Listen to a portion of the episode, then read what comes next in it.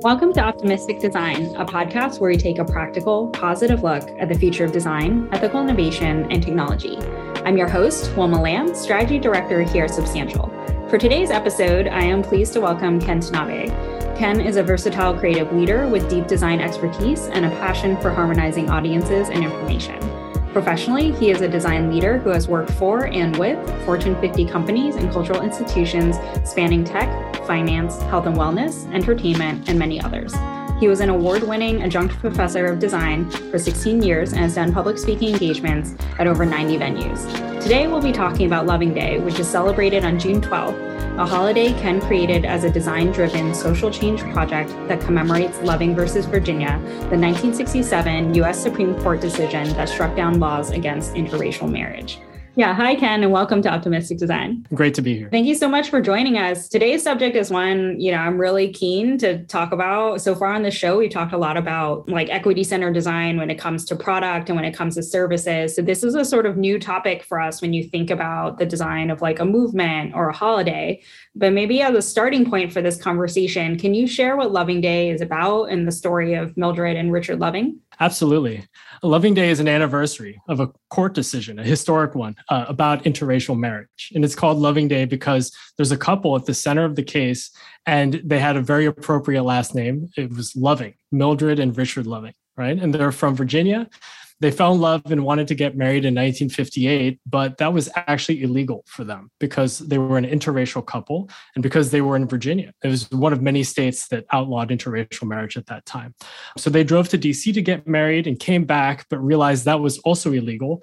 And they found out because the police came to their home and arrested them at night, basically, and took them to prison. And when they stood trial, the judge gave them a choice either serve one year in prison or leave Virginia and don't come back for 25 years. It's basically banishment. So they moved to DC, and it's amazing. Mildred Loving wrote a letter. She hand writes a letter to Bobby Kennedy, the US Attorney General at the time, and says, Here's what's going on. Can you help? He refers them to the ACLU, who connects them with lawyers, uh, two lawyers who appeal their case for free for years. And that's how they end up at the Supreme Court, where they win in a unanimous decision that strikes down centuries of racist laws against interracial marriage and relationships. And that's not just for them, that's for everybody, you know, all the interracial couples in the US. And it took nine years. So the date of the decision was June 12th, uh, 1967. And that's why June 12th is Loving Day. Thank you so much for that background. Obviously a really historic decision, has impacts definitely felt even to today. But could you talk a little bit about the creation of Loving Day itself and, and the mission and, and purpose of it? Sure. So first, I want to say that Loving Day is, a, is something that's open to anyone, right? But it can also be especially significant for folks who are in interracial relationships or multiracial families or people who are uh, mixed race or transracially adopted people and those with like a similar type of experience.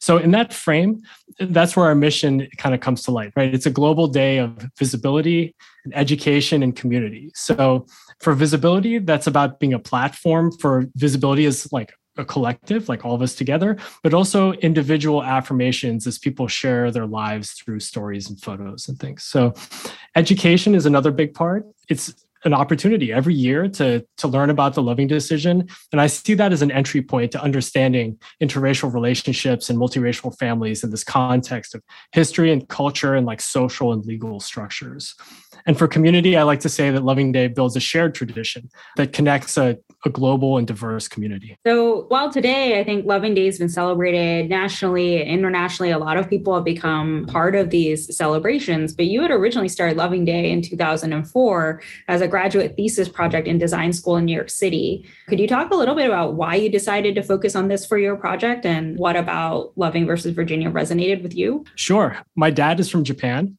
and my mom is from Belgium, but I was born and raised in the US. So I'm coming from an interracial and international family. And I like to, I have this joke I like to tell, which is that the TV at home doesn't speak English that often. You know, the inside of the refrigerator is kind of an international place too. And on top of that, I was a nerdy kid who studied hard, but somehow I managed to never learn about the loving decision, not from school, not from family.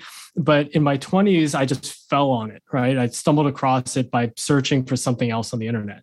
And when I did, I I asked my family, like, did you know about this case? Their name was Loving, right? And they're like, yeah, we we knew. It was the headline news in the 60s, right?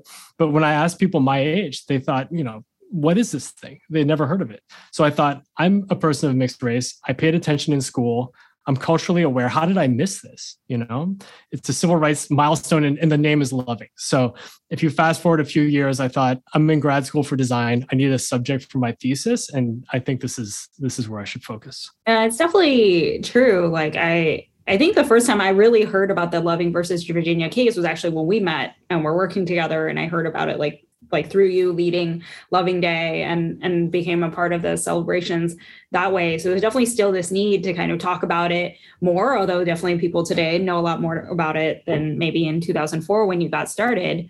But thinking back to the time of when you were getting started what was your approach? I mean sort of a unique thing for a designer you know even within a graduate school context to to be like okay i'm going to design for a holiday. How did you begin that initial design process you know, you say approach, it makes me think approachable.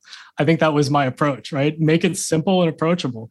Because in design circles, people talk about have a beginner's mindset, and that's valuable. And I, I think I definitely had that because I, I, knew next to nothing about the case or the history, you know, as you were talking about. But I was eager. I wanted to dive into the complexity. And I did that by going to a library with an empty suitcase and filling it with books because it was back in the day.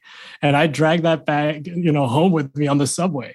And there were like thick academic books and dissertations and what have you and as I covered the floor of my like small Brooklyn rented room, right, with bookmarks and books, I was like, no one's gonna want to do this, right? So I realized that loving decision, this is a, like a tip of the iceberg a way into the subject. And yeah, I mean, you, you want to keep the path open to letting people dive deeper if they want to and making that simpler as well. But I thought my focus is going to be on this decision and making it the most approachable entry point to the history and the laws and, and everything else. Just thinking about storytelling as well. Like when you look at civil rights in the US and the way it's taught, I mean, that's something I learned about in school it's usually through stories for you know younger folks especially you know think about rosa parks. So i thought maybe if you have a rosa parks type story for the lovings it would be a, a way to get into the subject. So i'm curious there's probably i mean you talked about like reading all of these reference books to try to understand loving versus virginia and its place in history but also this was a graduate design school project. So where did you look for inspiration as you're thinking about you know what does this mean from the point of view of a designer and how did you decide what you would initially create to launch Loving Day? Hmm, so, on the conceptual side, I had this idea for a holiday really by looking at other holidays. Dr. Martin Luther King Jr. has a day. That's an opportunity we have to learn every year. We have Black History Month and other heritage months in the US. But the thing that inspired me the most was Juneteenth. And I think a lot of folks know now it's observed on, on June 19th, commemorates the emancipation of enslaved Black Americans. But since it became a federal holiday in 2021, it's much more familiar. Back when I was starting this out, even though it was already huge, I saw this meaningful day observed by many thousands of people, but it had no official recognition. So I thought there's there's potential here. And not only that, I saw from the multiracial community there were a few one-off celebrations and um, round number anniversaries were usually the, the way those were done. But it made me think, let's give this a try. And so I think I was building on this other work by giving Loving Day a, a name and framing it as an annual shared tradition that anyone could observe. And I think that's really been the vehicle to to get it into the press and social media. And not only that, getting so, uh, support from volunteers because that's been a huge part of this project and uh, definite gratitude to everyone who's supported over the years and it's certainly like grown since then. I think in in large part to sort of like the consideration that's been taken by by you and and people that are part of loving day to think about like purposely think about designing for social movement and for community. And this is sort of different than you know other topics we've explored on the show which have been about how do you create good user centered product or human centered product or services or or business. So from your point of view from 2004 to now what do you think is uniquely important to consider when you are designing for a social movement that's made up of people and made up of a community? So when i think about design as a professional practice it's generally in the context of like commercial stuff goods and services exchanged for money. And that's that's good right? Commerce is good. But when you're designing for social movements and for community i think you're you're not talking about money. You're talking about for the most part being a meaningful part of people's lives. And in the case of loving day we're talking about deeply personal things right? Love marriage family your identity. And i think on top of that you have to consider that there are going to be limited resources right? For for social movements and community in some cases you're working with volunteers who might wear many hats and are leveraging whatever skills they have or are willing to pick up. So in my case i kind of lived into that by using my design training because that's what i had and used it to kick it off. And i think in the beginning i was hoping that design work would add credibility to the project right I, I saw people writing online in the beginning you know, have you seen this Loving Day thing? I think it's real. I think that's largely because a designer made it, right? It had like a strong brand presence and refined kind of visual assets. But I do think that the real credibility comes from reflecting the community in an authentic way. So, for example, there's photography on our website. In the beginning, I was taking all those photos, always of real couples. And then later on, real photographers came in and contributed. But recently, most of our photos come from folks who post on social media with the Loving Day hashtag. And we find them, which is really wonderful. It's it's a lot of joy in those images, and it's getting easier since the Loving Day hashtag uh, has trended three times so far, and it's been in the top five, which is something where I have to like take screen grabs and try to remind myself that I'm not like imagining the whole thing. But really, it's a it's a powerful reflection of community.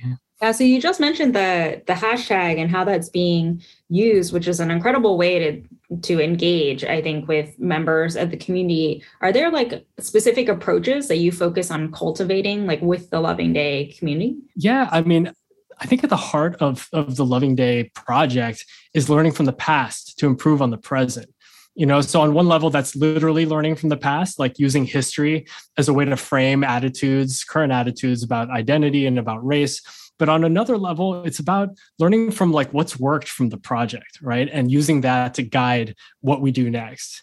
And you know, I love that we're talking to a design audience about this. Uh, there's one story that kind of pops to mind, which is around the Loving Day logo so if you go to the website you can see it's a there's a heart inside of a shield is a symbol for loving day. Uh, and we've applied it to plenty of stuff right? Banners and t-shirts but we actually turned it into a rubber stamp that we would use at events to stamp people's hands as they were checking in uh, into the event. So one day we learned that someone got a tattoo an actual like tattoo of the loving day logo on the you know basically where you might get a rubber stamp. And i thought as a designer that's it. It's all downhill from here. There's there's been a tattoo. I can just sort of the rest of it doesn't matter.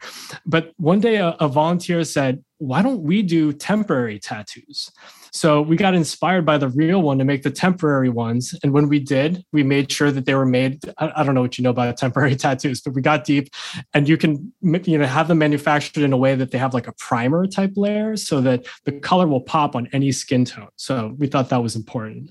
But as we started giving them away at events or selling them in support of the project, uh, you know, we just found out that people love them kids love them. You see them running around sometimes, literally like two or three applied to the face and looking really happy and excited. So I think that the takeaway is that people are smart. Communities are smart and they often know what good looks like. So if you listen and you amplify those things, you end up to tie it back to developing products. I mean, that's how we develop the product. And maybe people like the new one better than the old one in some cases. And it's just a virtuous cycle of serving the community or if you're in the design world, I guess you're you're serving your customers. Either way, we're we're trying to be of service. That's an incredible story, and and I think embedded in within that, what I think is so interesting is this idea of sort of reflecting on the things that the community is already doing, and then actually helping to amplify like good things the community has already started, and and bringing that to the broader movement i think is such a smart idea and also i think does help to show a little bit this distinction of like when you have a product or service things can sometimes not like be a little bit more static but when you have like a living, breathing thing, like a community, things continue to evolve and there's this ability to be able to leverage that. So maybe thinking more broadly, I would love to hear from you also, like, how do you think about this role, like the role of design to change culture and, and organizations based on what you've learned being a part of this? Mm, that's a great question. I think in the design community, we talk about design as something that should be built into a product, an integral part, not just like a polish or a thing that you add afterwards. And I believe in that. But lately, I'm thinking about design as a tool that changes and affects the character of what it's applied to. So it's kind of like changing the fabric of where it lives. And if you design something that can become part of that fabric, even if it's like a little bit changed as a result, I think that change has resilience. And then you end up with something that has scale and perhaps a greater impact. And I have this story that comes to mind for that one. I facilitated a session at a conference and it had a focus on multiracial identity. So I introduced myself saying, Hey, I'm, I'm the founder of Loving Day. And one of the participants told me that she knew about Loving Day, but didn't realize that there was anyone behind it, basically. Like she didn't realize it was a volunteer organization, didn't know it had a website, and she had never heard of me. And I was like, that is great. Because that means that Loving Day is becoming part of the fabric of culture right? And she heard about it from from not us right? Someone else. I don't know where. She doesn't know where. It could have been from the community or the press or like i mean sometimes the community gets in the press. Could have been that but not knowing makes me so happy actually. I, I think it speaks to scale. It's like more than what any of our volunteers could do directly and I think it scales into impact because if we think of our mission about visibility and education and a greater sense of community, all that matters right? And you end up with this mission we hope right distributed so broadly in the fabric of society that it's resilient. And i think like if we stop doing what we're doing tomorrow or as designers if, if we stop doing what we're doing tomorrow do we think that what we're doing would continue to happen if we stopped and if we did, maybe that means that it's resilient. Yeah, that's incredible. And I think really speaks to this idea of of community being a thing that can live on, like far beyond having a designer or group of people be behind it, right? To to build it that eventually you get to that point where the community is sort of like self-perpetuating and the idea is sort of self-perpetuating one of the other things I've also noticed about Loving Day is that it's been fostered not only nationally, I mean, the, the case is an American case, but also it's led to now like international celebrations. It's also grown and, and spread globally. So, how do you think about cultivating that community action, even as you extend maybe beyond some of like what you originally imagined? Before I answer that, would you mind if I build on what you were saying about self perpetuating? Yeah, definitely. Cool. Because I, I think that when you say self perpetuating, I think about design practice, right? Uh, in a professional setting, I think more and more companies are making design like part of the organization and investing in teams, both in terms of size and maturity. And for me, as a design leader, like in that kind of context, I think about bringing the value of design across functional teams. And I think that idea of changing the fabric applies here as well. So within organizations and changing the way they do business, it's not just about the design team, but getting your cross-functional colleagues to understand the business value you know of, of, design and advocating design not just like through the design team but into their practice of like shared activities. So in that way you get the scale and the impact from the same thing basically right? Affecting the fabric and i think that you do end up with something that's more uh, distributed and resilient as well. So just wanted to make that connective tissue between the work on loving day and also kind of the work that, that we do as designers. Yeah that's an incredible build the question on how do you think about cultivating community action? Yeah. So when I think about community action, I think it's with an understanding that Loving Day is not a universally known thing, at least not yet. But I think it has good momentum now, and that's driven by a vibrant community. So at this point, you know, I, I think about this project as shifting towards stewardship. And an important part of that is empowering the community. So you have to listen to them for their ideas, but also acknowledge their work and then you you end up amplifying those ideas and all that inspires others. I have to say that some of the ideas we hear are pretty bold. I mean frankly like i would not be brave enough to suggest them. And the one that comes to mind the most is is weddings. So people started to plan their weddings on loving day or around loving you know you have to find a weekend or something but i couldn't believe that. I was like, this is the most important day of your life, or one of them, right? And but if it's happening every year, we should honor it. So we actually added a section to our website for it. And it's right there next to the more typical ways of, of observing, right? Like gathering folks for picnics and barbecues. But we just started like building on that and sharing it back with the community. And it has its own momentum now. We even added like another page to our website called inspiration which is just literally filled with ways that people observe loving day that we want to re-amplify. And we split that up according to kind of who's doing it in some cases like teachers and students or cultural organizations or businesses the, the list goes on you know, so in our conversation so far, we've talked a little bit about distributed leadership, trying to drive a social movement to be kind of self perpetuating. I think one thing that I'm curious about is how you maybe design the Loving Day like community and help to empower others within the movement to kind of build towards that idea of being distributed. Sure. Maybe I'll answer that by talking about events. Yeah. So, especially early on, Loving Day was about bringing people together around June 12th as a way of, you know, building community. So as I mentioned, part of the beginning of Loving Day had to do with my graduate thesis. So one of the first things I did, in addition to building the, the website, the concept, and the branding, what have you, was to host the first event in New York City. And about 100 people showed up. The next year, it was more like 300 people. And then it was more like 500. Then it got to be like a thousand people. It got very large for a while. And I think that was enabled by, by the way, you, there is no way, um, if you've ever tried, there's no way you're going to run a thousand person event by yourself. That takes a lot of volunteers. And as the, as the project grew, even things like the website or just managing like any sort of questions that would come in, all that had to be driven by volunteers. So at Loving Day, we have what's called a core group of volunteers. And that's a group that's active all year long trying to make those things happen. And also involved in planning the events and having leadership roles in those events as well. So we would refer to the Loving Day events as the flagship celebration. And the reason why is to get folks to see it as an example. We're like, we're going to make this as big and interesting and like welcoming as possible. And hopefully other folks will do this as well. So I think that there was some success there because as we grew our event, we saw other people grow their event and repeat the same event year after year. So we were seeing, for example, there's an event in the Netherlands that's been going for many years, right? Based on Loving Day. All that's wonderful. Those are like organized events that that people, you know, plan way in advance and they have the general public is generally welcome to them.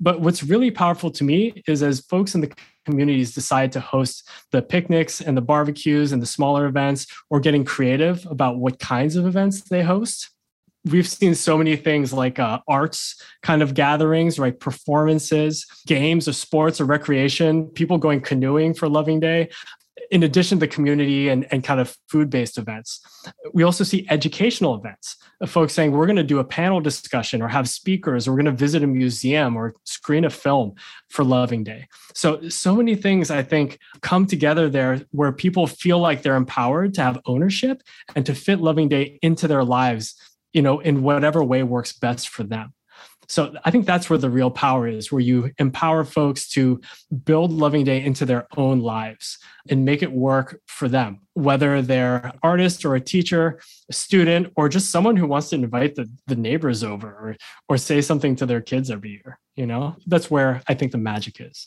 Yeah there's been so many events and different ways of celebrating that have been done. Like, did you imagine when you were starting this project, the Loving Day would grow into the national and even international celebration that is today? I definitely did not imagine that Loving Day would grow into what it is today. To be honest with you, it felt a little bit ridiculous to try, but I knew that it was meaningful to me. And the people I shared it with seemed to think it was meaningful as well. That includes friends and family with a similar lived experience, and you know, my classmates in the beginning when it was a school project, and, and also the community that I was hoping to serve. But over the years, I feel like a few things happened that made me feel like I can't believe this is happening. For example, our, our, first international press came from journalists who literally grabbed their passports and got on a plane to attend one of our events in New York. And there's been a lot more international press since then.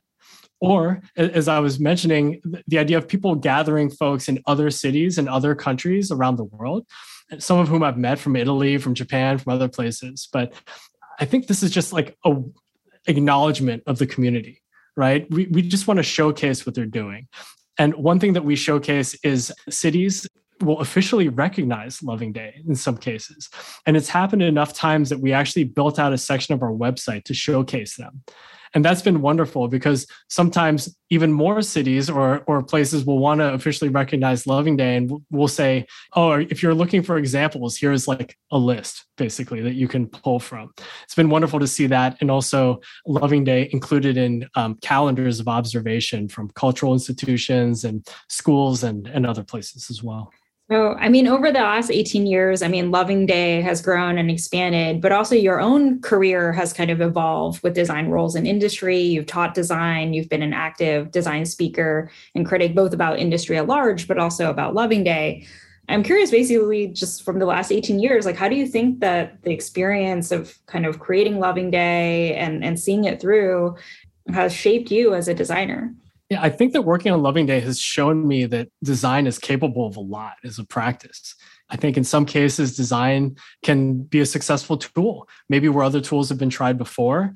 And I've seen it drive positive change. And I think that it can actually create impact at the scale of culture and of society. On a personal level, I'd say that Loving Day gives me the opportunity to do things that I, I never thought I would do you know, for example, speaking to the press is not something I imagined I would have to learn how to do. But I felt so deeply that I needed to serve the community as well as I could. So I learned, you know, the hard way through trial and error doing that. And I think the same story for for doing public speaking. You know, I think as designers, I think we often imagine ourselves doing a design crit or a client presentation, but not necessarily behind a podium, right? If you're at a university or a conference. And actually, once I was uh, moderating a panel at a university, which included, you know, the community of that university, but also like the community around the university. And at one point, the Q and A gets heated, and people are like standing up in their seats and talking over each other, and it's a conversation about race, right? So emotions are running high, and as a moderator, it's up to me, right? I have to make sure the conversation continues, but with space for everyone to be heard. And I'm thinking, like when I when I have those moments, I'm thinking, you know, I went from pushing a mouse to like managing design projects. And now, like, how did I get here? Right. But I think once you get used to that a little bit and you're facilitating conversations about identity and race, it helps you to build this capacity to find common ground, even when it's challenging to do that. And I really think that that translates into design practice, since as designers, we're often advocating for a solution that might not be familiar to who we're talking to. Also, useful capacity for managing people and for teams. And just i think that people can do this right? I, I, believe in a designer's ability to do that. And maybe that's my teaching experience and my my like managing teams experience. But i do really want to help designers who i cross paths with to feel empowered to do these things or at least give it a try yeah. So speaking of thinking about the role of design, how could it expand? So today, the context and conversation around racial justice, equity, and social movements has changed. I think certainly has changed since 2004 when you started Loving Day. So for today's context, how do you think the design field could or and should better address designing for equity in particular? That's an important question. And I, I, hear the community, the design community, talking about the shift from designing for communities to designing with communities. And I believe in that idea, not just because it's been working for Loving Day since, since I started working on it in 2003. I, I don't think that the Loving Day project would really exist in the way that it does today without community. But when we're speaking about racial justice and equity, I believe that what, what you say and even like the things you design should be grounded in in who you are and what you do. So, for example, in 2020, you heard a lot of companies putting out statements about race that were criticized, you know, for not being coming from an authentic place. But when Loving Day put a statement out in support of Black lives and racial justice, it was very specific, I think, to being a diverse community that includes Black people among a lot of other people. So we're really specific about our roots in that sense, but also about our roots in a Supreme Court decision that overturned centuries of racist laws. This is not the kind of statement you can like grab from somewhere, right? And cut and paste. I also don't think that it's something that is um, simple to generate or really effective to generate well without input from the community. And that's something we asked for and we're grateful when when it came back to us.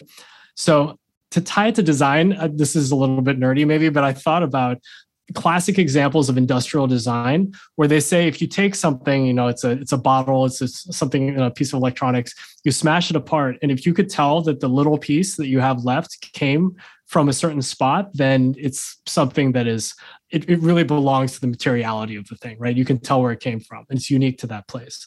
So I wanted our, uh, any statement that we made to, to kind of be like that, right? To be unique to us, and you could tell that it came from us, you know, talking about our history of the loving decision or coming from a, a place of love, things that, that are really part of our fabric, right? And later, when we rebuilt our website totally from scratch, you know, one thing that that remained untouched was that statement. So, as you said, the conversation on race has changed, and I think the designers need to meet the moment. And for a lot of us, I think that requires education it's just ongoing right? Ongoing education something i'm leaning into even more in these past few years and something that i, I bring to my design practice. So the context has changed but also we're thinking now towards the future of how can loving day and movements like it continue to evolve. So as you think about like how this context has changed what is top of mind now as you think about the future of design the future of kind of social movements and and what are you optimistic about I love thinking about the future in general, I have to say, and, design, the future of design, design the future in particular. But I'm, I'm optimistic about designers as a conduit for bringing the future, at least like parts of the future, elements of it into the present. And I think that can have a positive impact on the fabric of culture. And I think as that ability that designers have becomes more broadly recognized, you see more investment in design, in their departments, but also the tools to support design practices and education, especially around the design and equity kind of intersection. And to focus on that one for a minute, I think there's more specialized resources now for learning about that than I've ever seen since I started working on Loving Day. Like webinars, classes, and books, and and even like specialists, right? Specialized design practitioners that you can work with. But for Loving Day itself, I'm optimistic because I see signs that like maybe it is becoming part of the social fabric. And in, in the design community, I think that we talk about this idea of invisible design. Like it's good design disappears.